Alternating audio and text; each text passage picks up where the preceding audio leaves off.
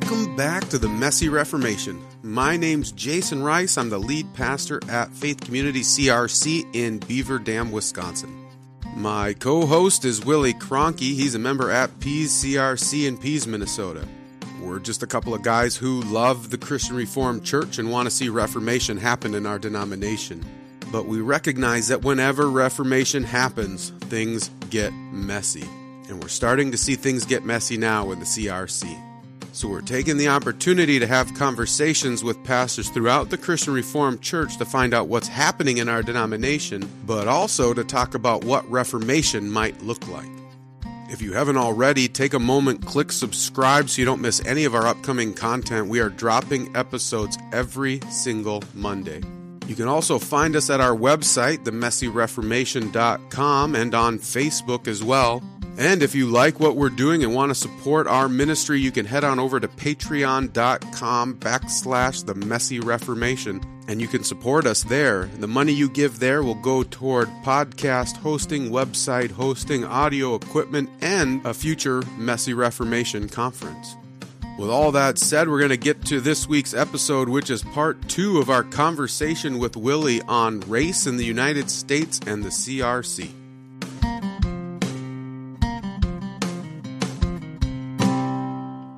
Probably not everyone listening to this even under, knows what kinism is. So why don't do you want to give us a definition of what kinism is? Uh, sure. The most basic definition that I can say is it's a form of racism that actually is rooted and grounded, they would say, uh, in the Reformed confessions and certain races being elected and preserved over against others. They would say they arrived at the conclusion of kinism or preservation of some races over another based off of that reformed hermeneutic. So that's in a nutshell what it is. It's it, I try to call it racism with biblical justification. Yeah. Uh, that that's essentially what it is, and I think we know very well that there is none of that.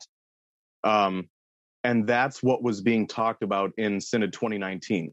And it was a very rewarding experience to be a part of that and to be in some of these conversations about people who were very militant and saying, no, we need to take a very serious stand against this. And so we did. Uh, it was declared a heresy. Uh, and I think there was a lot of conversation that went into that saying, you, I think before we declare something a heresy, we better be ready to say this person's not a Christian. Mm. And I think that that was a very important part of this conversation is, is it actually a heresy for somebody to say that somebody of a different ethnicity is lesser than others? Or is it just an error in our theology? And the reason why I was happy that it was denounced as heresy is because of the uh, image of God, the imago Deo. Um, when we look at human beings as created in the image of God. Is that everybody? Uh, I would say if that is everybody, then calling somebody less than the image of God is actually a mischaracterization and wrong understanding of who God himself is, uh, based off of who he has chosen his image bearers to be.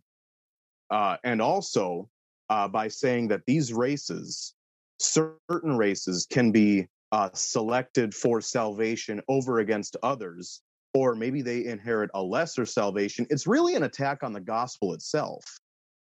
Uh, and it's really, uh, I would say, a, an overt contradiction of John 3 16 when it says, This is how God loved the world.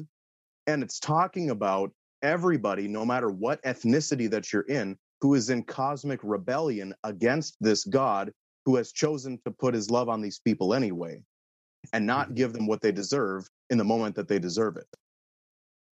So I was very happy when they declared it a heresy because these things actually do attack the central heart of the gospel itself. And they really make salvation for some, but not for others.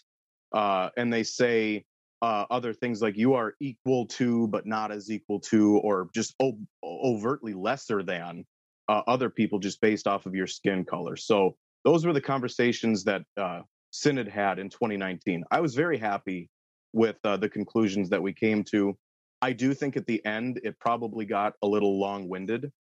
Um, mm. I don't want to say we gave it more time than it deserved, but I think we were pushing the boundaries there. If you want to go listen to that, it's it's all online actually. Yeah.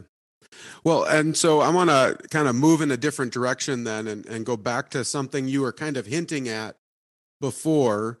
Um, so you you were talking, I want you to dive deeper into this um, a proper understanding of what racism is and and how we're wrestling with that in our in our culture today. Like what what are the misrepresentations of racism going on in our culture right now? And then how is that kind of affecting the conversation in an unhelpful way? Hmm yeah like like i said before racism pretty universally accepted is discrimination against somebody based off of their race or uh, I would say more specifically their ethnicity. I think if we understand human humankind, our anthropology rightly, there's really only one race, and it's the human race with many ethnicities.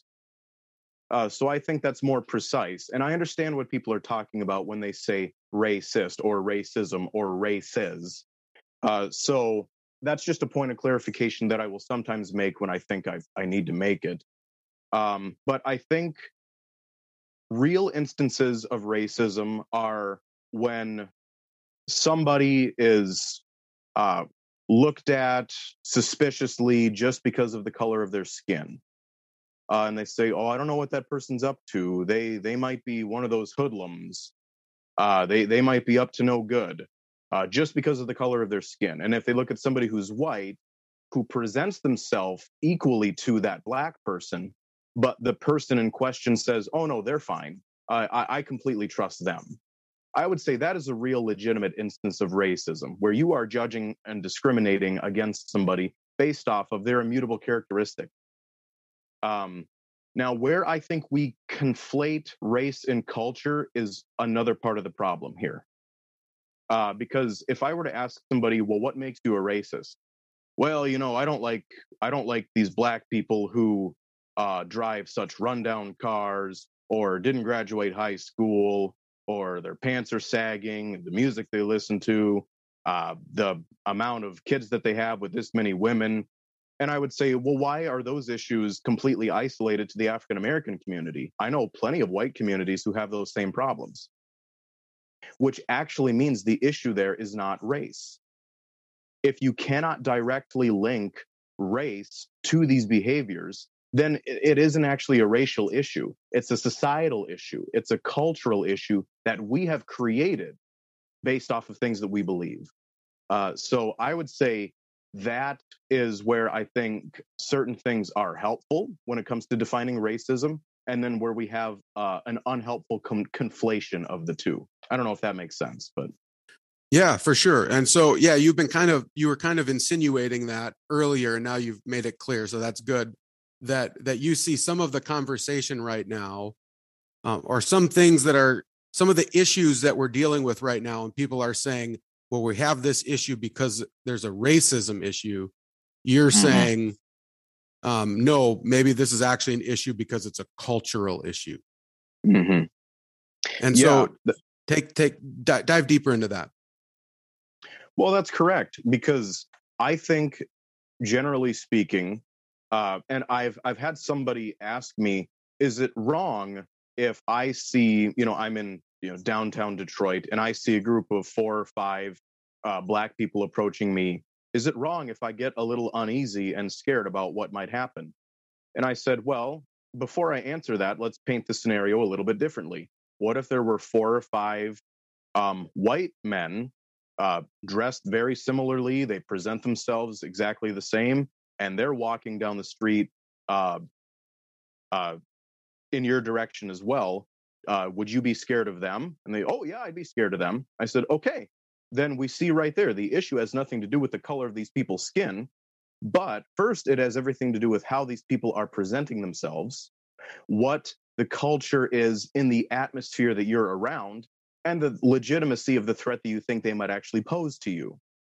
Uh, so I think boy, that was probably a year and a half ago when I had that conversation. But when I had that conversation, the person went, wow, that makes total sense. Yeah, it doesn't have anything to do with what color they are. I say, no, it, it doesn't. Uh, it has everything to do uh, largely with the society that we have created based off of things like not having fathers in the home, not taking personal responsibility for your actions, uh, having a mentality of victimhood uh, instead of saying I'm gonna I'm gonna change things and break these quote generational curses unquote. Uh, and again, I'm a big presuppositional guy, so I think your presuppositions have everything to do with the way that you live. And if you enter into life with these presuppositions saying, I'm just cursed in these ways, it's because of the way that my parents lived and their parents lived and their parents lived are the way that I'm going to live. Uh, and I'm going to be stuck in this rut and I'm going to be forever impoverished. Uh, well, if you believe those things, then your practices will always accurately reflect your beliefs. That's why we see areas like inner city Detroit or Chicago or Minneapolis or Los Angeles. Uh, and we do see the single motherhood rate being, I think now it's past 70% uh, since 2022. Uh, and really, I always say these issues come back to the place where things matter most, and it's the home. This is where I actually think a strong element of our covenant theology comes in. Uh, because if we see uh, male and female who created them, mother and father. It takes two distinct roles in genders to fully orb and shape a society, either for the society's benefit or to their detriment. And I would say the lack of fatherhood in these communities, and it's not just the African American community, but that is the largest one by and large in statistics, then we get to see how these cultures are being created. We have gang violence, drug use, criminal offenses. All of these things are more present when there is not a stable man in the home who is the head of his household, accountable to Almighty God Himself, and responsible for the family that He's been given. So, those are my thoughts on the matter. Yeah, and uh, I've got two things. I, I'm going to affirm that, and then I'm gonna play devil's advocate a little bit. Um, and and so one of the things that we have seen, um, so you and I have seen this just living in rural Minnesota and mm-hmm. living, uh, you know, Milaca and North is a very poor area uh, of Minnesota, and so we've mm-hmm. actually seen these these generational things happening in, in the white community in, in rural Minnesota, where there's there are certain families that we have ministered with repeatedly and we can see generation after generation of fatherlessness and and a lot of these same things and we're looking at that saying it's not because they're white it's not because they you know i'm not seeing white privilege here it's it's a it's a cultural issue that's happening in rural minnesota that that's that are causing these issues but and now maybe i gave you an out on my on my devil's advocate thing but but one of the one of the things that i hear um, quite often when when somebody says, "Well, this maybe isn't a race issue. Maybe this is more of a cultural issue," um, I'll hear people push back and say, "Yeah, but we created these cultural issues in the Black community based upon, um, you know, they're there because of systemic racism. There's mm-hmm. that there were these racist policies that were put in place where." you know black people could live in could only live in certain portions of of the city. And so we've kind of set things up in our country in order to shape these certain cultures. And so you can blame them and say, get yourself out of it. Um, but really, it's because of the sins of our past that have put these people in these cultures and these situations. And so, uh, how do you respond to that kind of a pushback? Hmm. Um. I'll start where I normally wouldn't start, uh, and I would say I, I concede the point and I agree with the point that there were prior laws that existed in the United States that did prevent certain ethnic groups from advancing. That's why when, people ask me, Am I in favor of equality? I actually say no, I'm in favor of equal access to rights. Uh, so there's a big difference between those two. I want everybody not to end up at the finish line.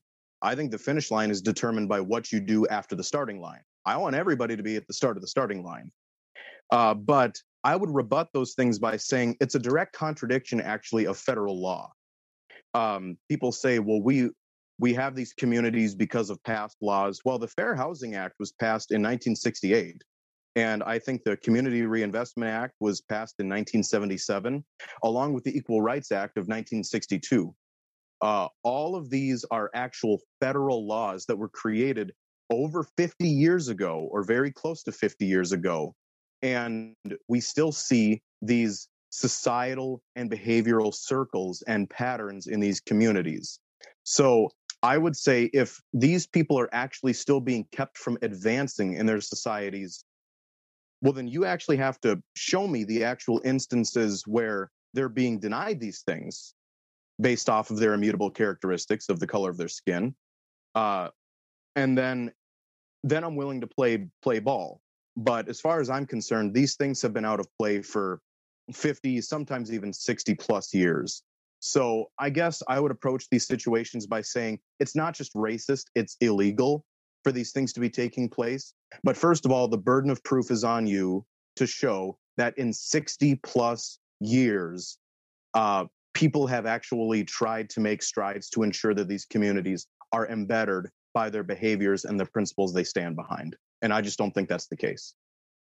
Yeah. And so you're kind of going back to the comment you had made earlier saying, you know show me the instance and make it clear mm-hmm. to me that this is that there's racism here and then let's fight for that mm. but um mm-hmm. but just saying there's systemic racism seems to just lay out this kind of boogeyman where we don't even know where to start fighting right yeah and it, it gives uh, people in these societies an excuse to just stay in the spot they are in and live off of the benefits that continually surround them um, I am a proponent of help ups. Uh, that's why if I know a family that has to be on food stamps or welfare or WIC for a certain amount of time so that they can actually advance themselves, I'm in favor of those things. And I want people to hear me right here. I'm not saying that African Americans are the only people on welfare. When the opposite is true, actually, there are more white people on welfare in the United States than there are black people. So let's just get that on the record. But what I'm saying is, I see these things as temporary aids to people who need them, who actually want to advance and be a net benefit to the society and the culture that they find themselves in. That's the only way out of these quote generational curses unquote. At the end of the day, this actually does come down to individual decision making and responsibility. And those things are fostered by uh, communities that they're actually in who actually uh, advocate for and stir each other up to love and good works, uh, as the author of Hebrews says.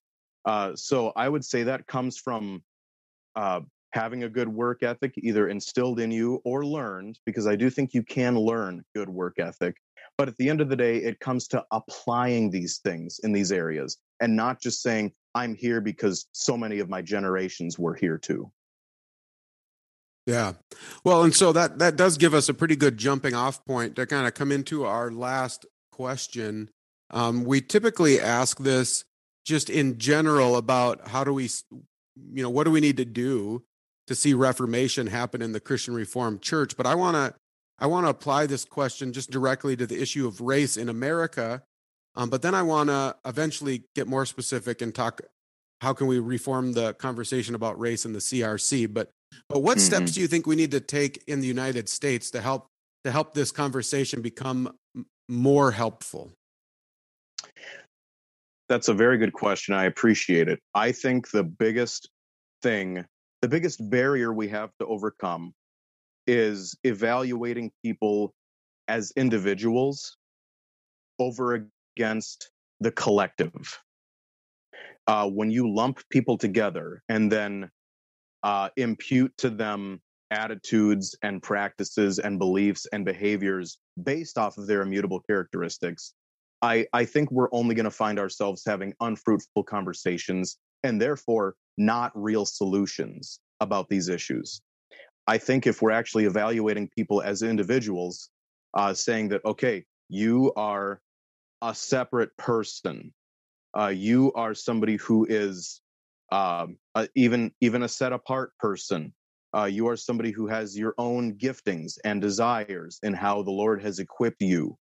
Uh, and then evaluate them based off of that basis. Then I think we actually get a lot further along here.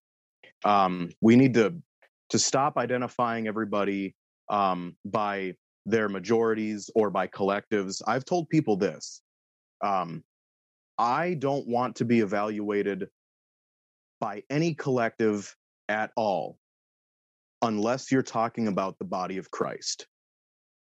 Uh, because all other ground is sinking sand, and everything else, the Apostle Paul says, is transient.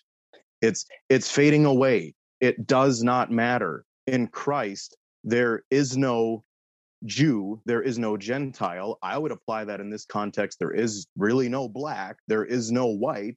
All are one in Christ Jesus. We all have the same equal share in bearing God's image, and we all have the same worth and value that He has bestowed upon us because He says so as King of the universe. So I think if we start to evaluate ourselves on an individual basis over against a collective basis, then I think we're actually going to see a lot more progress in these communities too.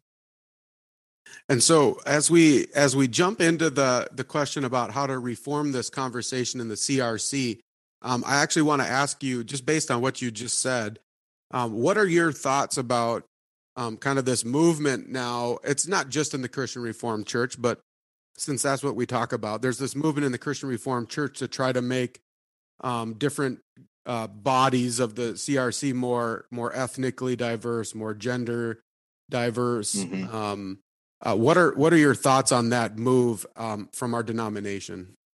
Mm-hmm. First, I want to see the hearts of the people behind this issue, and I don't think they're making these decisions and policies or recommendations out of malicious intent. Uh, I think they're trying to to have a broad representation, a fair representation of the expanse of our denomination. So I, I really do want to say I, I don't think there's a foul ball necessarily, but I do think it is misguided and it is misdirected. Um, I also find it interesting that uh, immutable characteristics were removed uh, to be delegates to synod when we decided to allow women as delegates to synod. They say, we're going to leave room for conscience here. So I find it double speak to say that women and ethnic minorities must be delegated based off of their immutable characteristics to participate in these meetings now. I would say you're you're talking out of of two sides of your mouth. So that's that's not helpful here. Um, I think if if somebody wants to nominate myself for example, as a delegate to Synod or a young adult representative, which I've, God willing, am going as again this year, um, I want that to be based off of, first of all, uh, my denominational involvement, um, how much actual skin in the game I actually have in this body. Uh, and second of all, I want to be put in such a role because of my passions and because of my giftings and about my care for the kingdom of God as a whole as it relates to this denomination. I don't want it to have to do with the color of my skin or with the gender that I might be. Um, I, I, don't see those things as very helpful. I, I see those things again as as transient uh, and very short sighted. Um, I just want to be a delegate because the Lord has predestined me in the good counsel of His will because he's gifted me in these ways, not because he's created me in this way. Amen. Yeah. And I think one of the problems that comes out of that, it just kind of hit me as you were talking. When we delegate people um, to positions based on their gender or based on their race, and they know that they're in that position to kind of fill the role of like the woman of the group or the, mm-hmm. the, the minority of the group, we actually start to kind of disrupt the uh, the discernment nature of the group and that person now isn't there to discern but there to be the voice of the black person in the group mm-hmm. right mm-hmm. and there they become like no i'm the woman in this group and so my job now is not to try to discern the holy spirit necessarily but my voice i'm to be a representative of all women in this group or i'm to be the representative of this minority group.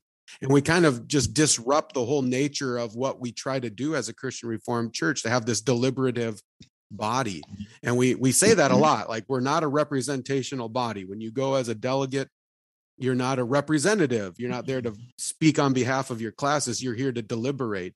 And yet when we put mm-hmm. people into these positions based on race or gender we're almost putting them in a position to be not necessarily but it ends up they end up functioning like a representative of that particular race or gender Mm-hmm. That's true. And I will say, I do not have any sort of moral authority to speak on behalf of any African American just because I'm an African American. Uh, just like you don't have the authority to speak on behalf of all white people just because you're a white person, or men just because you're a man, or a woman just because you're a woman. Uh, the ideas that we deliberate about and the recommendations we bring and policies we enact are there because we have been gifted in such a way as to actually bring embetterment because of the validity or falsehood of our ideas, which have nothing to do with what race we are or what gender we are. These things are meritorious based off of their truth, which is found in Christ Jesus himself and his word that he's revealed to us. So that's the basis that we need to evaluate these things on.